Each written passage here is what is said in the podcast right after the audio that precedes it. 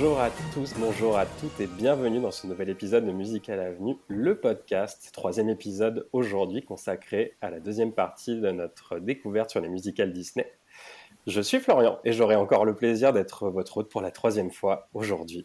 Et pour euh, continuer cette découverte des musicals Disney, je ne suis pas tout seul parce que je me suis entouré d'une petite équipe Certains reviennent de l'épisode précédent, vous en avez déjà entendu d'autres sur l'épisode de Cats, et avec une petite nouvelle dans l'équipe cette fois-ci, parce que je suis accompagné de Stéphanie. Salut Stéphanie Salut tout le monde, salut Florian Alors vu que c'est ton premier épisode, est-ce que tu peux te présenter à nos auditeurs s'il te plaît? Bien sûr, bonsoir à tous. Donc je suis Stéphanie, je suis euh, chez Musical Avenue depuis plus de 10 ans, donc je suis un peu âgée.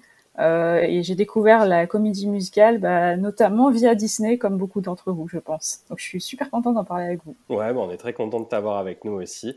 Je suis aussi accompagné de Romain qui revient de l'épisode précédent. Salut Romain. Salut, salut. Oui, donc j'étais là au l'épisode précédent et je vais être d'une grande utilité aujourd'hui car je n'ai vu aucun des cinq musicales sur scène. Ah non, tu pourras pas tracher comme tu as fait avec Aïda au dernier épisode, c'est dommage. je peux toujours tracher surtout. Oui, il trouvera un moyen. Oui, il trouvera un moyen. Il trouvera forcément un moyen. Je suis aussi accompagné de Philémon, que vous aviez déjà entendu sur le podcast. Sur Bonsoir à tous et à toutes. Salut. Comment ça va? Ça va, ça va. Ouais. Prêt à parler de, de tous les musicals Disney dont on, a choisi cette Bien semaine? sûr, toujours. Moi, tu me lances sur Disney, euh, je peux y aller. Bon, j'avoue que en ce moment, j'ai accepté l'invitation pour ce soir, mais en fait, j'ai beaucoup de boulot en ce moment, donc j'ai pas eu le temps de trop préparer, mais on fera euh, quand on pourra. Et puis je suis sûr que on va avoir des bonnes discussions de toute façon. Mais oui, on en a toujours. Et je suis accompagné aussi de Nicolas. C'est ton troisième épisode, Nicolas. Ouais, salut tout le monde. Ravi d'être avec vous de nouveau pour ce deuxième épisode Disney et troisième podcast. Ça me fait plaisir. Oui, c'est vrai que tu as, été là euh, sur toute la durée depuis le début. C'est cool. C'est ça. le pilier de bar. C'est ça, c'est mon pilier. C'est mon, c'est mon assistant. voilà. Non, mais c'est toujours super agréable de discuter avec vous.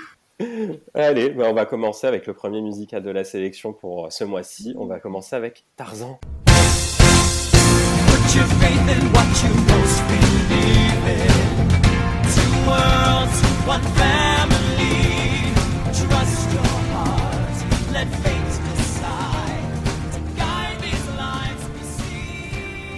Alors, Tarzan, on a eu la première représentation le 10 mai 2006 au Richard Rogers Theater à New York. C'est sur une musique de Phil Collins et au casting de la version Broadway, on retrouvait Josh Strickland en Tarzan, Jennifer Gambazzi en Jen, Schuler Hensley en Kerchak et Merle Dandridge en Kala. Alors les amis, qu'est-ce qu'on en pense de Tarzan? Je pense que personne autour de cette table ne l'a vu, je suis pas sûr. Pas encore. Hélas, moi j'aurais adoré le voir, je suis désolée, mais moi je vais défendre Tarzan. Je sais que personne n'aime ce spectacle, mais moi j'adore. Alors vas-y, bah, vas-y, je t'en prie Stéphanie, défends-le. du coup, je pense que personne effectivement autour de cette table ne va le défendre. Bah, à la base, c'est vrai que j'adore le dessin animé et puis euh, les musiques de Phil Collins, euh, moi, elles me touchent. Enfin, je sais pas, c'est assez émotionnel pour moi. Je ne sais pas l'expliquer. Et en fait, j'adore la voix de Josh Strickland. C'est, je trouve qu'il a une voix euh, vraiment, enfin vraiment, oui, qui me touche. Et après, je n'ai pas vu effectivement le spectacle, donc je ne peux pas juger les décors, les costumes, le livret. Euh, mais simplement, voilà, pour les chansons, je pense que j'aurais, euh, j'aurais kiffé euh, le voir sur scène.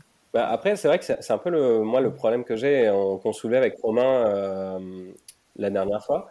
C'est vraiment, je trouve que c'est enfin les nouvelles chansons sont pas, moi je les trouve pas folles. Enfin vraiment le, les chansons, les nouvelles chansons. Et surtout, bon bah les le peu de chansons qu'il y avait dans le dessin animé qui se retrouvent dans le musical, je les trouve pas super bien interprétées. Donc, euh, parce que autant dans le dessin animé, c'est vrai que c'était personne ne chantait. Donc du coup là, le fait que ce soit les personnages qui chantent, parce que là c'était vraiment Phil Collins dans le dessin animé, là c'est les personnages. Euh, moi, ça me gêne un peu, mais euh, je, Pareil. Exactement pareil. Je trouve étrange que quand Tarzan chante en anglais dans un anglais très très beau, très très bien, comme s'il avait parlé anglais toute sa vie, c'est c'est un peu étrange alors qu'ils sont censés être sauvages. Pour moi, ça marche pas très bien. Pour être honnête, à la base, je suis pas super fan de Tarzan le Disney, euh, ni voir de l'histoire en général de Tarzan. Je trouve que c'est euh, c'est une licence qui a été reprise et reprise plusieurs fois, qui sans jamais rajouter grand chose de nouveau. Donc c'est vrai que quand je vois un nouveau Tarzan, moi, c'est pas forcément ce qui va m'attirer. Le Disney, je l'apprécie, mais c'est vraiment pas mon préféré. Euh, je pas, si tu me demandes on regarde quoi ce soir, on regarde quel Disney. Je pense que ça va être un des derniers que je vais choisir. Euh, les chansons, je les chante parce que de toute façon on va chanter tout, je chante toutes les chansons de Disney, peu importe. Mais euh, mais il me touche pas euh, sans plus quoi. Ça veut pas dire qu'il est mauvais. Euh, je, je, je, reconnais qu'il a des qualités, mais euh, je, il me touche pas vraiment. Et la version euh, musicale sur planche, bah, c'est un peu pareil quoi. Je ça me sort un peu par une oreille, ça me ressort par l'autre. Pas qu'elle est mauvaise ou autre. J'ai pas d'avis spécialement dessus quoi. Ouais, non, bah, j'ai un peu rebondir sur ce qui a été dit. Tarzan, c'est pas non plus un Disney qui me touche particulièrement. Mais après, je trouvais que musicalement, il y a quand même quelque chose d'intéressant dans le film, le fait que ce soit Phil Collins qui l'ait fait, pas Alan Menken. On est quand même sur un genre musical assez différent de ce que Disney a l'habitude de hmm. faire. Et c'est dommage que ça se retrouve pas dans l'adaptation scénique et que ça en fait un truc très générique et très euh, oh Broadway, avec euh, des voix euh, Broadway et tout ça. Donc un, un peu oubliable, je trouve. Ouais, moi, pareil, alors c'est pas un spectacle que j'ai vu, je suis pas hyper hyper fan du, du cast recording. Je dirais qu'il y a quelques titres sympas, mais en fait ce sont ceux qu'on trouve déjà dans le, dans le dessin animé. Et euh, pour le reste de la partition, j'accroche moins, il y a c'est comme disait Philémon, c'est un petit peu trop générique, un peu passe-partout, ça pourrait aller un peu dans n'importe quelle comédie musicale finalement. Enfin, en tout cas, c'est la sensation que j'ai en l'écoutant. Après, c'est quand même un spectacle qui m'attire quelque part et que j'irai probablement voir parce que en regardant la bande-annonce, euh, l'univers, le, les décors, le, les costumes et tout me plaisent bien. Ça a l'air vachement dynamique et je pense qu'il y a, de belles chorégraphies en ayant vu quelques petits extraits et je pense que le spectacle mise beaucoup là-dessus, surtout sur les, chorégraphies euh, vu euh, voilà ce qui se passe dans l'histoire. Euh, ça a l'air assez dépaysant. Du coup, euh, et puis je me dis comme c'est Disney euh, Stage Entertainment, normalement en théorie, on devrait pas être trop trop déçu quand on va voir un spectacle. Euh, donc quelque part, et j'ai vu qu'en fait, euh, alors je sais pas si vous avez vu ça, Tarzan sera joué en Allemagne à Stuttgart en, novembre 2023 en remplacement du, du, bal des vampires. Et la nouvelle est tombée aujourd'hui. C'est pas la première fois, ouais. Non, mais ouais, il, a, il, a, il, a, été joué il y, a, il y, a, eu plusieurs productions de Tarzan en fait en Allemagne notamment, ouais, euh, je crois euh, à Hambourg en 2009 et je crois qu'il oui. resté un petit moment à Hambourg. Mais exact, comment vous ouais. expliquez justement que ce soit aussi populaire en Allemagne? Parce que Josh Strickland justement qui, qui, a tenu le rôle à Broadway, il a joué en il Allemagne. Il a joué en Allemagne, ouais, sur une des prods. Mm -hmm. euh, je. Je je ne m'explique pas. Quelques villes en Allemagne sont très très très musicales. Alors déjà. Euh... Tout, euh, les civilisations un peu euh, tout ce qui est nord de l'Europe sont un peu plus musical que euh, le, le, sud de l'Europe, euh, par exemple ouais, la France. Ça contre... pourrait marcher chez nous aussi. Hein. Ouais, je, Moi, sais, je pense je que sais pas si ça populaire, pourrait vraiment vraiment, marcher. Non, je suis pas sûr que ce soit si populaire que ça en France. Hein. Enfin, on le connaît, mais euh, est-ce que ça marcherait vraiment, tu vois, autant qu'un Roi Lion ou qu'un Mary Poppins? Je suis pas sûr. Ah oui, oh, je pense que ça marcherait quand même, ça reste Disney. Ah, la... Ouais, mais je, alors, je pense que tu aurais du monde au début, mais je suis pas sûr que sur la durée ça se tienne ça soit rentable. Voilà. Mais est-ce que ça s'est tenu aussi à Broadway ouais, ça, à, Broadway, ça a duré un an, hein, pas plus. Hein. Vraiment, ça, ça a commencé en 2006, ça s'est arrêté en 2007. Donc, pour te dire à quel point ça a eu du succès. Mais euh, il me semble qu'il y a une version à Tokyo aussi qui va jouer, enfin qui va s'ouvrir cette année. Et pareil, euh, je, je, en faisant quelques recherches, je me suis, j'ai été halluciné de voir le nombre de productions Disney en fait qui se jouent à Tokyo. Mais euh, on en parlera plus tard. Mais la petite sirène aussi, ça s'est joué un petit moment à Tokyo en fait. Pour, euh, en vrai, il y a une grande scène musicale au Japon et euh, on n'est pas au courant. Mais euh, je pense Prochaine que là, en l'occurrence, avec euh, avec Stuttgart, comme ils ont deux théâtres vraiment l'un en face de l'autre, il y en a beaucoup. Et c'est ce que j'ai fait aussi, qui vont voir un spectacle l'après-midi, le deuxième le soir, et qui du coup, ben finalement, ça fait un petit peu de la pub. ça, ça se fait la pub tout seul euh, les gens euh, les gens viennent et puis bon bah je vais aller en voir un deuxième et donc euh, je pense que c'est un c'est peut-être aussi une des raisons pour laquelle ils le programment ici. C'est vrai que à Paris il y a le Mogador et c'est tout quoi pour ouais. accueillir ces spectacles bientôt le Lido. Oui. Bientôt le Lido après, enfin, après moi, euh, on en parlait tout à l'heure, mais c'est vrai que moi, la bande-annonce du spectacle m'a pas vendu du rêve. Je trouve que ça, enfin, la mise en scène. Alors, j'ai pas vu le spectacle, hein, je juge vraiment sur les mmh. images que j'ai pu voir, mais j'ai l'impression que c'est assez pauvre et qu'en fait, on sort pas vraiment de ce décor de vert en de fait, verdure. en toile de fond, ouais. ouais. de verre et les costumes des gorilles. Alors, autant les, euh, comment le côté animaux, ça fonctionne dans le Roi Lion, parce que c'est des marionnettes ou c'est des masques. Mais alors là, le côté gorille, en fait, avec leur veste à froufrou et du maquillage noir sur la figure, je suis désolé, moi, ça me sort complètement du truc et j'accroche pas du tout. Enfin, c'est vrai qu'il y a un petit côté Oui, ça fait un peu spectacle de fin d'année, en fait. Enfin, vraiment, dans un lycée. Non, mais c'est horrible. Avec, beaucoup de budget. Oui, voilà, avec beaucoup de budget. Non, mais c'est horrible à dire, hein, mais vraiment. Mais moi, je crois que le pire aussi, c'est la liane, en fait, que Tarzan utilise, où tu vois le, le clip, quoi. Enfin, vraiment, c'est hop, je clipse sur, sur le pagne et puis allez, je m'envole, quoi. J'étais là, je fais. Ah ça, ça, me sort vraiment du truc. Donc c'est un peu dommage. C'est marrant que les, chansons vous aient pas touché parce que dans les nouvelles, moi, il y avait For the First Time de Jane qui m'avait beaucoup euh, marqué en l'écoutant et c'était un solo. Hein, euh, J'imagine pas de grande euh, pyrotechnie ou j'en sais rien, mais euh, vraiment, enfin, ouais, moi j'ai trouvé ça touchant. Je t'avoue que ça m'a pas plus marqué que ça. Et pareil, ça m'a pas marqué. Vraiment, moi, quand j'ai écouté le cast recording, j'étais là vraiment bon, ça se termine quand vraiment? J'avais, j'avais l'impression d'écouter un truc totalement, euh, enfin, sommaire. C'est générique. Ouais, voilà, merci générique. C'est vraiment, c'était, euh... non, je sais pas, ça m'a pas, ça m'a pas marqué plus que ça. C'était qui les nouvelles chansons à la composition? C'était aussi Phil Collins. C'est Phil euh, Collins qui a fait tout le, ouais, toute la compo, si je te dis pas de bêtises, mais euh, il me semble que c'est Phil Collins qui a assuré tout le truc. Hein. Ouais, c'est ça. Les gentils, ce Phil. je suis pas sûr qu'il ait recommencé après, euh, je, sais plus. S'il a fait faire des ours aussi. Oui, frère des ours. Ah, non, moi je te parlais en, comédie musicale, vraiment Broadway. Ah. Je, sais pas s'il a. Ah, faire des ours à Broadway bientôt. Hein. Attends, parce que moi j'ai une liste des futures adaptations là qu'on va faire, on en parlera à la fin, mais je pense que vous allez être surpris de certaines que j'ai trouvées. Ok. Est-ce qu'on a quelque chose à. Voilà, oui, j'aime bien teaser. Est-ce qu'on a quelque chose à redire sur Tarzan ou quelque chose à rajouter? Oh, bah, je pense que tout a été dit. Hein. Ouais. pas aller, on va lui, du coup, le solo de, Jane. Mais voilà, c'est ça. Il n'y pas grand, de grand chose d'autre. Et peut-être un homme à moitié nu sur scène, mais bon. Oui, c'est vrai, vrai, que la plastique de Josh Strickland elle pouvait être sympa. Un petit argument de vente, quoi. Bon, bah, de toute façon, il en faut. bon, je pense qu'on peut passer à la petite sirène maintenant et qu'on a beaucoup de choses à dire dessus. c'est parti.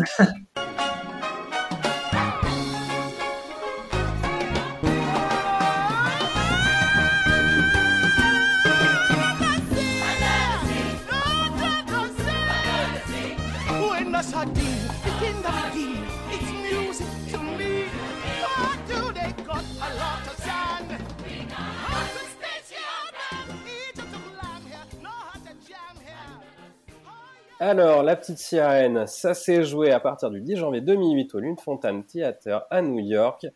La musique, c'est Alan Menken, Howard Ashman et Glenn Slater. Et au casting de la version de Broadway, on retrouverait Sierra Bogues en Ariel, Sean Palmer en Eric, Sherry René Scott qu'on avait déjà eu le plaisir de trouver sur Aida dans l'épisode précédent en Ursula, Titus Burgess en Sébastien et Norm Lewis en Roi Triton.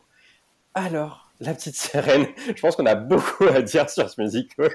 Personne ne l'a vu, mais on a, énormément de choses à, dire. On passe un peu du, euh, du, très bas au très haut, euh, là. Oui, c'est ça, c'est vraiment. Philémon, vas-y, euh, enfin, je t'en prie, qu'on commence. Bah, alors, déjà, La petite sirène, c'est vraiment un classique quand on parle euh, du dessin animé d'origine, c'est ce qui avait relancé euh, un peu euh, Disney qui était dans le plus bas et, ça leur a permis de revenir avec leur période de renaissance dans les années 90. Donc c'est vrai que c'est un, classique, des, musiques magnifiques. La première fois que Disney collaborait avec Alan Menken et Howard Ashman et c'est ça aussi qui a bien relancé toute la machine de Disney. Je l'ai pas vu sur scène forcément. Euh, fan du roller, on va en parler, je pense. ça manque dans le cast recording, on n'entend pas assez le roller, je trouve. Parce que pour ceux qui n'auraient pas vu les images, effectivement, finalement fait référence au roller que portent les acteurs sur scène dans la version de Broadway. En fait, pour faire illusion, les acteurs étaient sur des rollers. Vous irez voir les vidéos, c'est ça vaut ça vaut le ça vaut le coup d'œil. Très élégant effectivement. Voilà, c'est la pauvre la pauvre Sierra Bogues donc c'était premier rôle à New York en fait se retrouve sur des rollers. c'est incroyable. Je pense qu'elle a dû bien se faire charrier sur ça. Oui, je pense. Bah après c'est con parce que euh, je trouve que pour le coup en fait le casting est bon. Je trouve que vocalement ça se tient, euh, que ce soit Sierra Bogues, que ce soit Sherry René Scott, Titus Burgess Enfin, vraiment, on a, on a un super bon casting vocal et euh, c'est vraiment sur la mise en scène que ça pêche et sur le, le cast recording aussi. Livret aussi. Sur le livret. Ouais, bah, ouais, parce que je trouve que les nouvelles chansons, alors autant les chansons qu'on connaît sont vraies, enfin, dans ce qu'on veut, hein, mais je trouve que ça s'intègre bien. Autant les nouvelles chansons, je les trouve ultra plates. Enfin, c'est vraiment, il n'y a pas grand chose. Enfin, il n'y a que If Only que je sauverais dans le, dans le truc, mais c'est vrai qu'après, euh, bah. Ouais, elles sont pas si mal, elles sont mieux que Tarzan. Oui, ça, c'est pas compliqué. Non, je suis pas d'accord. Moi, je m'en souviens pas. Par contre, c'est vrai que j'adore le personnage d'Ursula et je pense mm. que le spectacle La Petite Sirène, c'est justement, ça met en valeur euh, les vilains et j'imagine bien un numéro de dingue où tout le monde s'arrête et applaudit, quoi. Bah, son nouveau solo, je l'aime bien. Ouais. Ah, j'ai pas écouté le nouveau solo parce que du coup, elle en avait un qui s'appelait euh, I Want the Good Times Back, c'est ça, euh, à Broadway, qui était qui, qui, que j'aime pas des masses. Enfin, vraiment, c'est pas un numéro qui m'a marqué et surtout, bah, en fait, c'est ce qu'on enfin, ce que j'ai remarqué en, lisant un peu euh, les résumés, enfin, le résumé du musical, c'est que je, pense, je trouve que c'est un des musicals Disney où il y a le plus de différence par rapport au dessin animé sur l'intrigue, en fait.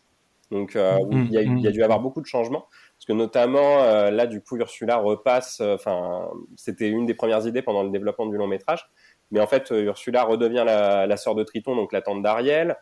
Euh, je crois qu'il, enfin, elle parle de ses sœurs justement euh, qu'elle a tuées elle-même. Euh, enfin, il y a un concours de chant qui est organisé par le prince Eric pour trouver Ariel. du coup, Vanessa, enfin, le personnage de Vanessa n'apparaît pas. il y a plein de petites différences comme ça. C'est je pense que c'est pas adaptable sur scène effectivement, mais c'est vrai que pour le coup, j'avais pas souvenir euh, d'un musical Disney qui ait changé autant de choses sur le film d'origine. C'est vrai, c'est vrai, c'est vrai. c'est vrai que la, fin de l'acte 1 de mémoire, c'est justement Ursula, le numéro de fin, c'est euh, Poor euh, Unfortunate Souls.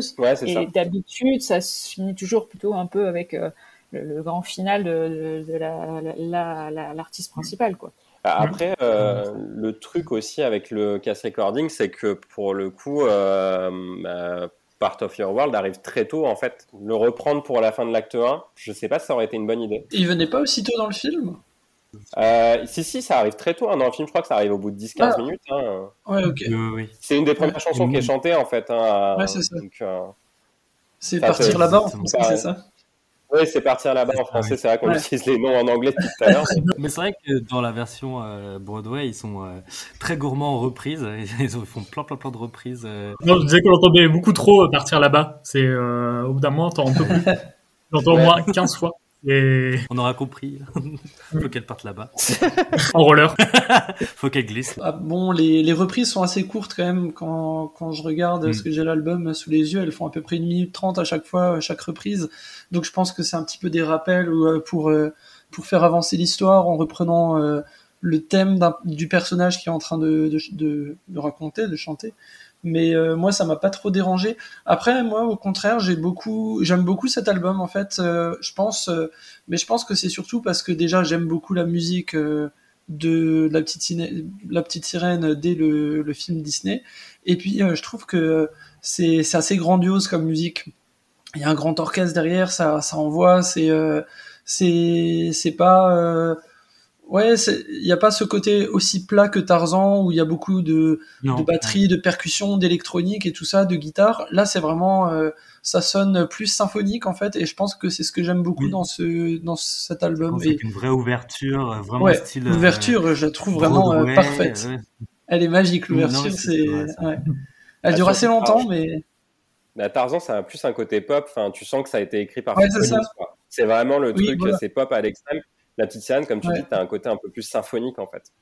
Ouais. Hmm. Et, c'est assez classique Disney aussi, surtout. Je pense c'est pour ça que, enfin, Disney a vraiment joué sur le classique du musical euh, comme ils savent le faire, surtout dans la, dans la, dans la période de la Renaissance où euh, on est comme ça sur de la comédie musicale, que ce soit en film ou sur euh, sur scène, donc euh, ils jouent à fond là-dessus. Ils savent très bien aussi, ils connaissent bien son public. On sait mhm. pour qui c'est, donc euh, euh, ils jouent là-dessus, sur la nostalgie aussi avec. oui, je pense que c'est. C'est pour ça qu'il y a plein de reprises, je pense. Ah, mais c'est clairement, non, puis c'est clairement les spectacles en fait qui attirent le public. Tu sais très bien que si tu vends un, spectacle Disney adapté d'un film des, des, années fin, fin 80, début 90, tu sais pertinemment que c'est jackpot parce que c'est la nostalgie qui joue beaucoup avec, enfin, avec notre génération aussi, parce que du coup, on a, enfin, on a tous entre 20 et 30 ans, donc forcément, euh, ça, nous, on a grandi avec ces films-là.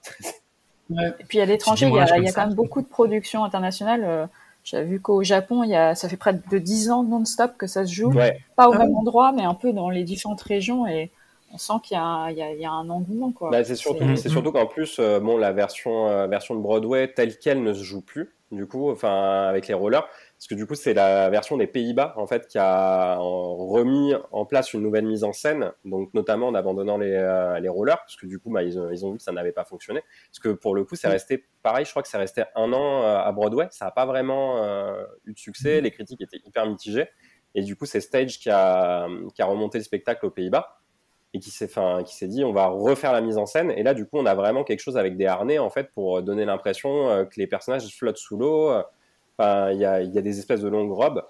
Euh, je pense notamment aussi à la version japonaise euh, où c'était vraiment quelque chose de très visuel en fait. Donc avec des longues Mhm. robes pour faire les Mhm. queues, euh, les queues de poisson. Et euh, je trouve que ça fonctionne. Alors il y a des trucs qui fonctionnent, d'autres qui fonctionnent Ouais. moins, parce que notamment sous l'eau, enfin, dans la version japonaise, sous l'eau, les personnages, pour dire qu'ils sont sous l'eau, ils ont les cheveux en forme de cône. Oh, D'accord. mais c'est- super perturbant parce que quand tu vois la différence, c'est-à-dire que enfin, dans les vidéos qui tournent, les, enfin, dès qu'ils sont sous l'eau, ils ont les cheveux en forme de cône. Et dès que euh, comment, dès qu'ils sont sur Terre, c'est euh, les cheveux retombent. Donc du coup, j'étais là, je fais d'accord. Sympa. Mais euh, c'est ce que je lisais aussi, ce que j'ai vu. En fait, pour le coup, la version japonaise, euh, dans l'eau, il y a cette esthétique-là un peu, euh, un peu féerique, et du coup, il y a une esthétique un peu euh, livre de conte pour euh, Mhm. le monde des humains, où euh, c'est beaucoup de- d'arrière-plan euh, dessinés ou autres. Et c'est vrai que quand on regarde la bande-annonce, il y a cette impression-là. Ce que je trouve intéressant quand même euh, dans les deux spectacles qu'on a qu'on a analysés, c'est que ces deux spectacles qui n'ont pas bien marché à Broadway, et pourtant on est en 2022 et euh, il y a des productions à droite à Ouais. gauche qui ont été révisées. Je trouve ça intéressant de voir le cycle de vie un peu d'un spectacle musical. C'est euh, aussi, je trouve que c'est quand même deux spectacles qui offrent Mm. euh, beaucoup de possibilités en matière théâtrale. Et je pense que c'est pour ça que c'est souvent repris Mm. parce que ça reste comme des beaux challenges. Et euh, ça mérite juste un metteur en scène ou metteuse en scène qui a une vraie vision et qui peut faire des choses vu que ce qui marchait pas à Bordeaux de la petite sirène, j'ai l'impression, c'est que ils ont tenté des choses, ce qui est très bien comparé aux autres adaptations, mais ils avaient pas spécialement les bonnes idées. Donc je comprends que tu as envie de le refaire parce que je pense qu'au fond, il y a Oui. un bon musical Je suis tout à fait dans la petite sirène, quelque part dans l'océan. Ok, bah, je voulais juste dire, euh, peut-être qu'au final, aujourd'hui, c'est un spectacle qui est euh, sous-coté et qui est, qui est vraiment très bon, sauf qu'on n'a pas eu l'occasion de le revoir dans notre euh, coin et, ou à Broadway, et peut-être qu'un jour, il reviendra, et en fait, il aura une critique bien meilleure qu'à l'époque. Il y a une version live qui était passée à la télé Ouais. avec notamment euh, Shaggy en, en, En Sébastien. en- J'avais prévu d'en parler. euh. J'ai pas, j'ai vu que des clips. Je l'ai- J'ai pas osé la Mm. regarder en entier parce que Moi, j'ai pas fameux non plus. parce que moi, en général, je regarde toutes les versions live qui passent à la télé. Ouais. Je suis assez friand, mais celle-là, j'ai vu un peu les bandes annonces et des quelques ch- chansons et je fais, ouh là là, non merci. Il me semble que c'était juste une rediff du film où euh, les numéros musicaux étaient filmés en live, euh, du coup, avec les artistes euh, qu'on a cités. Quoi. C'est ça. En fait, il y a eu- pour moi, il y, a a un gros problème de, de marketing, c'est que tout le monde s'attendait. euh, Bon. D'ailleurs, les, les critiques sur les réseaux, c'était ça. hein, tout le monde s'attendait à une version live comme euh, comme ils l'ont fait pour Airspray, pour Grease, pour euh, Jésus-Christ Mm. Superstar. Et en fait, pas du tout. C'était euh, c'était un écran où était projeté le film et les numéros musicaux du film étaient chantés et joués en direct par les comédiens et euh, avec des très beaux décors, des beaux costumes. Franchement, c'est c'est joli. Mais du coup, ce qui, ouais, bon, voilà. Après, question de goût, mais je dirais que c'est c'est dommage parce que euh, c'est un- une sorte d'hybride entre le film et une comédie musicale, et je trouve que ça marche pas. Et euh, en plus, c'était vraiment euh, les le casting, c'est un peu surjoué, euh, trop pop et trop. Euh, euh, je sais pas si tu avais vu les- dans les extraits Philémon, mais en gros, il y avait Mhm. tout le temps, tout le temps, tout le temps des cris et des applaudissements du public, mais euh, en plein Mhm. milieu des chansons. Euh, c'était, je pense qu'il y avait un mec avec un panneau applause pendant les morceaux. Il fallait qu'on entende tout le temps le public euh, hurler, applaudir, et du coup ça, Ouais. ça gâche un peu le. Et je me la souviens, féerie. dans mes, dans mes souvenirs, la version de Poor of, euh, Unfortunate Souls de Mhm. Ursula, enfin par Queen Latifah, était vraiment décevante. Ouais. Mais d'ailleurs, en parlant de ça, je reviens un peu au- à Broadway. Moi, je suis un grand, grand, grand, grand, fan de Poor Unfortunate Souls, la version euh, du dessin animé. Mhm. Et excellente, la voix, euh, on dirait un peu Béa Arthur D'ailleurs, pour l'anecdote, euh, il voulait avoir Béa Arthur en fait pour jouer Ursula. Ils ont envoyé l'offre à son agent et son agent il a dit non, il l'a acheté à la poubelle. Il l'a il l'a même pas proposé à Béa Arthur et plus tard euh, le, le, réalisateur avait rencontré Béa Arthur en disant oh, je suis trop et non ah oui l'agent avait dit du coup euh, ah non je suis désolé Béa Arthur l'a refusé. il avait mis sur le dos de Béa Arthur et du coup Béa Arthur avait rencontré le réalisateur. Fait, je suis trop déçu que t'aies refusé. Elle fait quoi? Mais non mais j'aurais dit oui j'ai jamais reçu l'offre en fait et donc ça aurait pu être Béa Arthur mhm. mais en, même temps mais celle qui la remplace je me souviens plus de son euh, nom. Pas de Carole. Voilà, elle, elle, elle le fait très très bien. Et notamment, euh, moi je trouve que la version Broadway du cast recording, il y a, euh, je suis un peu déçu comme elle, elle, la chante, euh, notamment quand elle délivre certaines répliques. Je trouve ça un peu moins bien parce que j'aime tellement la version d'origine. Euh, elle est vraiment au-dessus pour moi que c'est dur un peu d'égaler. Bon, après, euh, c'est pas très grave. Hein. il y a plein d'autres versions, il y aura plein. Non, parce que je tiens comme intervenir parce que Chéri René Scott mérite tout notre respect. C'est pas de sa faute si elle est dans des projets assez médiocres. Mais euh, non, moi j'aime beaucoup au contraire sa version et je trouve qu'elle réinterprète euh, la chanson à sa manière et c'est ça aussi qu'on attend d'une adaptation scénique euh, par moment. Après oui, mm. ça plaît ou ça plaît moins, mais moi j'aime bien son Ursula, le, oui. le nouvel aspect qu'elle lui donne. Après je suis juste assez déçu que pour être Fortunate Soul tombe un peu à plat parce que elle a eu sa première chanson avant qui dit à peu près, enfin, qui du coup casse un peu la, le mystère du personnage d'Ursula. Alors que. Mais je suis d'accord avec toi, j'adore son interprétation d'Ursula en général. Mais juste euh, sur cette chanson-là, euh, pour Unfortunate Souls, je l'aime moins bien. Après, tu vois, ça se tient. Hein. Ok, on est tout le monde sur la petite sirène. Je pense que est-ce que, euh, est-ce que quelqu'un veut rajouter quelque chose? Je voudrais juste dire, je pense qu'il faudrait prévoir un podcast à l'avenir sur les musicales avec du roller. Oui. je, pense, qu'on en aura quelques-uns. Ce sera peut-être pour la saison prochaine, je sais pas, mais il faudra qu'on en parle. On va, on va brainstormer là-dessus tous ensemble. Oh Et ça veut dire qu'on va devoir écouter Starlight Et moi, ce que j'aurais ajouté, c'est que euh, je me dis quand même, Alan Menken, le mec, c'est quand même une machine à tube. Hein. parce que là, les, les, les, prochains musicals dont on va parler, c'est aussi la plupart, c'est lui qui a fait la musique. Et je me dis, il a une telle inspiration pour arriver dans chaque Disney et puis dans chaque comédie musicale où il écrit après encore toute la partition, à écrire de tels tubes et de des musiques qui en fait euh, nous ont fait grandir finalement parce qu'on les a tous euh, mm. Écoutés depuis petit, on les connaît toujours euh, aujourd'hui, elles font partie de tous les blind tests, de toutes les de toutes les soirées, c'est quand même le, le mec, euh, chapeau quoi. Et d'ailleurs, dans La Petite Sirène, euh, il y a une chanson, je me souviens plus laquelle, qui ressemble, mais c'est un copier-coller de C'est la fête par contre. Euh, ouais. Guest, oui, je, sais plus c'est laquelle. vraiment, tu te sens là, là, Coco, je pense que t'étais un petit peu fatigué et que t'étais pas trop forcé. on sait que ça marche on Broadway, un petit numéro un peu pour réveiller les foules, et hop, on va faire un copier-coller quoi. ouais. Mais, mais, bon, après, il produit tellement à la chaîne. Après, on verra, on verra ce qu'il va proposer aussi sur le live action, parce que du coup, je crois que c'est lui qui fait la musique avec l'Emmanuel Miranda. Ah oui, c'est vrai. Eh oui. Mm. Ah ça, on n'en a pas parlé. Non, non, non. Je suis toujours sceptique, moi, sur les live action. Je, ouais, bah, je pense qu'on va être déçus comme à chaque fois. Je suis, voilà. je suis pas rassuré. Mais qu'on va aller le voir quand même, comme à chaque fois. Voilà, voilà. on va quand même aller le voir. Mais je suis. Et on va se dire, le dessin, on se dira à chaque fois, le dessin animé est mieux. Ah, déjà, c'est Rob Marshall à la réalisation, donc moi j'ai un peu peur, mais. Après, le casting est pas mal. Moi, j'aime bien, mais à, à voir. Mais bon. J'aime bien aussi. On verra à curiosité. Voilà, réponse l'année prochaine. On fera peut-être un épisode spécial dessus, qui sait. Et ça sera jamais pire que Pinocchio. Ah, pas encore vu. C'est nul. voilà. Bah, très bien. J'irai voir quand même. euh, et il y a la chanson que j'adore dans la petite sirène que tout le monde oublie, c'est les poissons. Oui. Elle me fait mourir de rire, mais surtout en anglais forcément parce que c'est une caricature. C'est à la limite du racisme, mais ça me fait tellement, tellement rire à chaque fois. Et je devrais pas rire, mais ça marche tellement. Et d'ailleurs, bah, vu que moi j'habite en Belgique, je suis en Flandre, du coup, euh, euh la française c'est pas la langue officielle et à chaque fois que je fais une caricature du français, je, je fais tout, je, je chante tout le temps les poissons. c'est exactement ça, ça, ça me fait mais vraiment mourir de rire. J'adore les. C'est vrai qu'elle est vachement bien cette chanson.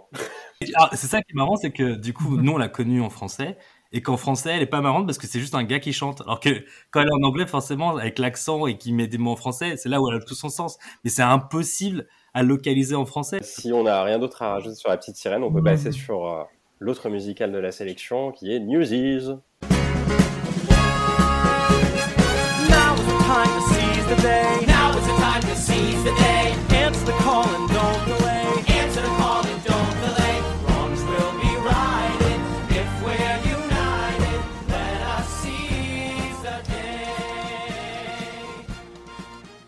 Je voulais dire quelque chose. Je reviens à la petite sirène. Je suis, je, suis le mauvais élève, désolé, mais on a oublié de dire qu'on a failli avoir euh, Sierra, euh, Sierra Bogues à Paris parce qu'elle devait jouer dans le Fantôme de l'Opéra à Omegador, sauf que bah, ça a cramé. Donc du coup, on l'aura jamais eu. On aurait pu avoir la petite sirène à Paris quand même. C'est dommage. Sur, pas sur roller cette fois, mais Occasion manquée. C'était juste ce que je voulais dire. Voilà, pardon. On peut revenir à Newsies. Alors, Newsies, euh, ça s'est joué à partir du 25 septembre 2011 au Peppermill Playhouse à Denver. C'est sur une musique de Alan Menken et Jack Feldman. Et au casting de la version de Denver, on avait Jeremy Jordan en Jack Kelly, John Dossett en Joseph Pulitzer, Caroline Zay en Catherine Plumber et Andrew Kinan Bolger en Crutchy. Alors, Musis, qu'est-ce qu'on en pense? Parce que du coup, là, je pense qu'on euh, a tous euh, plus ou moins vu la captation sur Disney Plus quand elle est sortie. Euh, vive les captations, justement, parce que je pense oh, que pour beaucoup, on a découvert Newsies grâce à la captation. Et sincèrement. C'est le film. Moi, je suis. Il y a le film, c'est vrai, mais je, je connaissais pas le film, je reconnais. et ça m'attirait pas plus que ça, le concept, etc. et en fait, en découvrant le, le, le spectacle, enfin la captation, j'avoue, j'ai été très intéressée par toute l'histoire. En fait, c'est vraiment mmh. l'histoire et les personnages qui m'ont beaucoup euh, plu.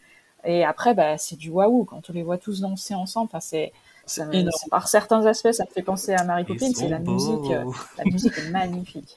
Bah, c'est vrai que pour le coup, moi, je, alors moi, je suis pas le plus grand fan de ce musical-là. Je trouve que c'est, en termes de danse, c'est génial en termes d'histoire, hmm. pour moi, j'ai tendance à résumer ça en les petits livreurs de journaux font la grève, quoi. Donc, euh, oui, mais on peut, on peut, on peut généraliser, enfin, on peut euh, résumer beaucoup de. Oui, non, non, mais je suis d'accord, mais en fait, moi, ça m'a pas, ça m'a pas touché. Le fait justement. Donc... non, mais bah, c'est ce que je dis, moi, ça m'a pas touché tant que ça. Enfin, je, hmm. je trouve en fait le cast recording euh, hyper, hyper générique en fait. Donc, mais oh enfin voilà. Ah, non, c'est pas un truc. Il y en a deux ou trois que j'aime bien, euh, mais vraiment, je, je suis pas le plus grand fan de, ce musical. Donc, je vais vous laisser vous en parler parce que du coup, je voudrais pas plomber l'ambiance. bah, je vais parler vite fait, comme ça je continue à plomber l'ambiance avec toi. Euh, J'avoue que je suis pas non plus un grand fan de Newsies. La capta m'a quand même assez ennuyé, je dois avouer. Bon, les chorégraphies de Christopher Gatelli sont géniales, ça y a pas, y a pas à dire. Mais ouais, je trouve que musicalement, c'est pas quelque chose qui je trouve très intéressant. À part le solo de Catherine, euh, elle s'appelle bien Catherine. Ouais. Et euh, que je trouve, euh, j'aime bien son solo, mais sinon, je trouve les, toutes les chansons de groupe assez interchangeables et disent grosso modo la même chose. Et puis j'avoue que ça va être mon opinion controversée de l'épisode, mais j'ai beaucoup de mal avec Jérémy Jordan. Oh Donc, merci. oui, je, je, sais, je vais me faire des ennemis avec ça, mais du coup, j'arrive pas à m'intéresser à ce qu'il fait. Ouais, mais c'est pas grave. De toute façon, tu te seras fait des amis sur l'épisode d'avant. Voilà, je laisse les gens qui aiment me parler. Moi, je vais réagir à ce que tu dis parce que Robot a tout à fait raison sur Newsies. Et pourtant, bah, chez moi, ça marche. Bah, je vais pas, c'est pas, c'est pas mon musical préféré. C'est pas non plus, euh, enfin, c'est un bon spectacle dans le sens où tu y vas, tu regardes les Corées. C'est surtout pour les Corées et pour les jolies Newsies qui sont majeurs, bien sûr, pas les mineurs. quand même accessoirement. Euh, mais bon, voilà, il y a quelques musiques, les numéros de groupe qui effectivement mm. sont très efficaces, mais qui sont effectivement très interchangeables. Mais c'est efficace, ça marche, voilà. Mm. C'est de la bonne facture, voilà. Emballer, c'est peser. Qu'est-ce que vous voulez? Moi, j'ai, ben, je l'ai découvert aussi sur euh, sur Disney Plus là avec le, la captation, et j'ai, au contraire, j'étais captivé du début à la fin. Euh, je sais pas, c'est vraiment euh, même l'histoire, hein, ça m'a beaucoup plu et comme toi Stéphanie, ça m'a donné envie de m'intéresser à, ce qui s'est vraiment passé et tout, à me rendre compte que tout ça, c'est voilà, c'est inspiré d'une histoire vraie et euh, et du coup, j'ai trouvé ça super intéressant. Et puis euh, non, moi j'ai beaucoup aimé la musique. Alors c'est vrai que c'est vrai que les chansons de groupe pourraient être assez interchangées, mais elles ont quand même, je sais pas, elles dégagent quelque chose. Il y a une telle puissance et puis quand on voit les, acteurs chanter, puis avec les chorégraphies, c'est, je trouve que tout va bien ensemble. C'est vraiment un ensemble qui fonctionne et qui, donne l'effet waouh. Euh, même euh, en fait le côté les décors qui sont assez minimalistes parce que il y a ces échafaudages sur scène euh, presque pendant tout le spectacle ils arrivent à, à, créer différents espaces et différentes différents décors juste avec ça et je trouve que c'est assez bien fait et du coup, moi j'ai beaucoup aimé. Et d'ailleurs, j'avais lu quelque part, je sais plus où, mais euh, apparemment ce spectacle avait été monté pour permettre euh, aux étudiants, je crois, euh, dans les lycées américains, de faire une comédie musicale Disney. Si je me souviens bien, c'était un truc comme ça. Et ils avaient fait quelque chose. Ils se sont dit, bon, on va adapter ce film parce que a priori, il est assez facile à, à, jouer après sur scène et avec des décors assez minimalistes et tout ça. Donc euh, j'avais lu ça. Et en fait, c'est devenu un tel succès. La Corée quand même. Hein. ouais, ouais, la Corée par contre. Et, ouais. Mais euh, j'avais lu ça et puis euh, ça a eu un tel succès que finalement ça c'est devenu un spectacle vraiment beaucoup plus grand que ce qui était prévu. C'est surtout que l'histoire de spectacle elle est assez incroyable parce que du coup, enfin, de base en fait, c'est juste adapté d'un film qui n'a absolument pas marché. Enfin, il me semble parce que du coup, le film de Kenny Ortega, parce qu'il y avait quand même Christian Bale au casting, mm. donc qui sortait. Je crois, un, de... un, petit petit classique aux États-Unis, mais il n'est pas sorti. Enfin, je ouais, mais il... Ouais, mais du coup, il a, enfin, il a gagné. Un... C'est un peu comme les films comme euh, Hocus Pocus. Il a plus gagné son statut, tu sais, dans les vidéoclubs ou les trucs comme ça, et non pas forcément euh, à la sortie Au cinéma. cinéma ouais. Mais- Donc c'est Oui.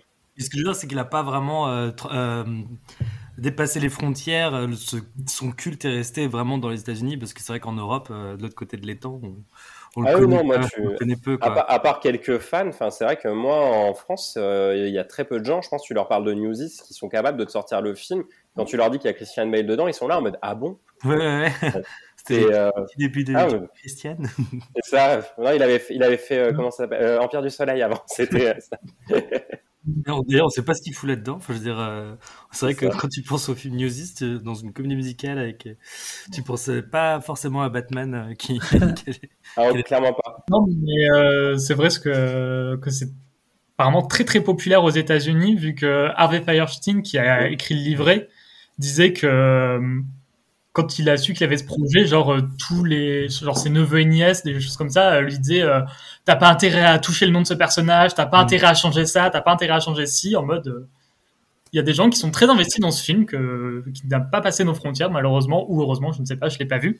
Mais euh, c'est vrai que ça a quand même un côté culte Je pense aussi que c'était le, le contre, la contrepartie parce que c'était pareil un peu dans les années 90 où Disney revenait avec de- beaucoup de princesses Mm. et t'avais le contrepoint avec euh, Newsies qui était plutôt pour les garçons euh, et aussi ce qu'a mm, Disney a ensuite développé ça avec euh, plus pour des garçons aussi euh, pour euh, pour avec Hercule ou Tarzan à la fin des années 90 mais ça commence un peu par là pour qu'ils se disent bon bah voilà on a de la princesse pour de la fille c'était très genré à l'époque malheureusement Et puis là-bas, c'est culte parce que c'est une partie de leur histoire et nous, c'est vrai Oui, que ça ouais. nous parle pas, euh, ces histoires de. Bah, c'est un peu, je pense que c'est un peu le même style qu'Hamilton, c'est-à-dire qu'en fait, euh, je pense que si tu es un peu, enfin, si tu viens à faire Hamilton en France, je suis pas sûr que ça ait le même succès qu'aux États-Unis. Mm. Newsies, c'est pareil. C'est, euh, c'est vraiment des musicals en fait qui font partie de l'histoire, enfin, qui prennent une partie de l'histoire américaine. Et du coup, euh, nous, vu que c'est pas un truc qui nous touche directement, je suis pas sûr que ça ait du succès. Après, je reviens sur ce que disait Romain euh, par rapport à la distribution. Euh, moi, je reconnais que Jeremy Jordan, je suis pas fan non plus. Euh, J'ai l'impression que tout le monde fait un, tout un plat de Santa Fe et moi, ça Ah, me pas touche pas plus que ça. Pourtant, j'ai adoré le, le, le spectacle, enfin, la captation. Et je suis d'accord que Cara Lindsay, dans son rôle, enfin, c'est une femme, euh, enfin, il n'y en a pas beaucoup dans le spectacle, et son solo Bah, euh. Watch What Happens, c'est c'est vraiment un morceau pour moi euh, assez frappant. Euh, donc, euh, Mm. je, je, je serais curieuse de le voir sur scène en France, pour être très sincère. Mais alors, il me semble que euh, là, il sera, il sera rejoué à Londres, là, en fin d'année, Ouais. euh, dans une nouvelle version, apparemment dans une nouvelle mise en scène. Je, je me demande, si c'est... non, c'est pas en plein air. Je, je crois pas que ce soit en plein air. C'est euh, En décembre en Angleterre. Non, je pense pas. oui, non, pardon.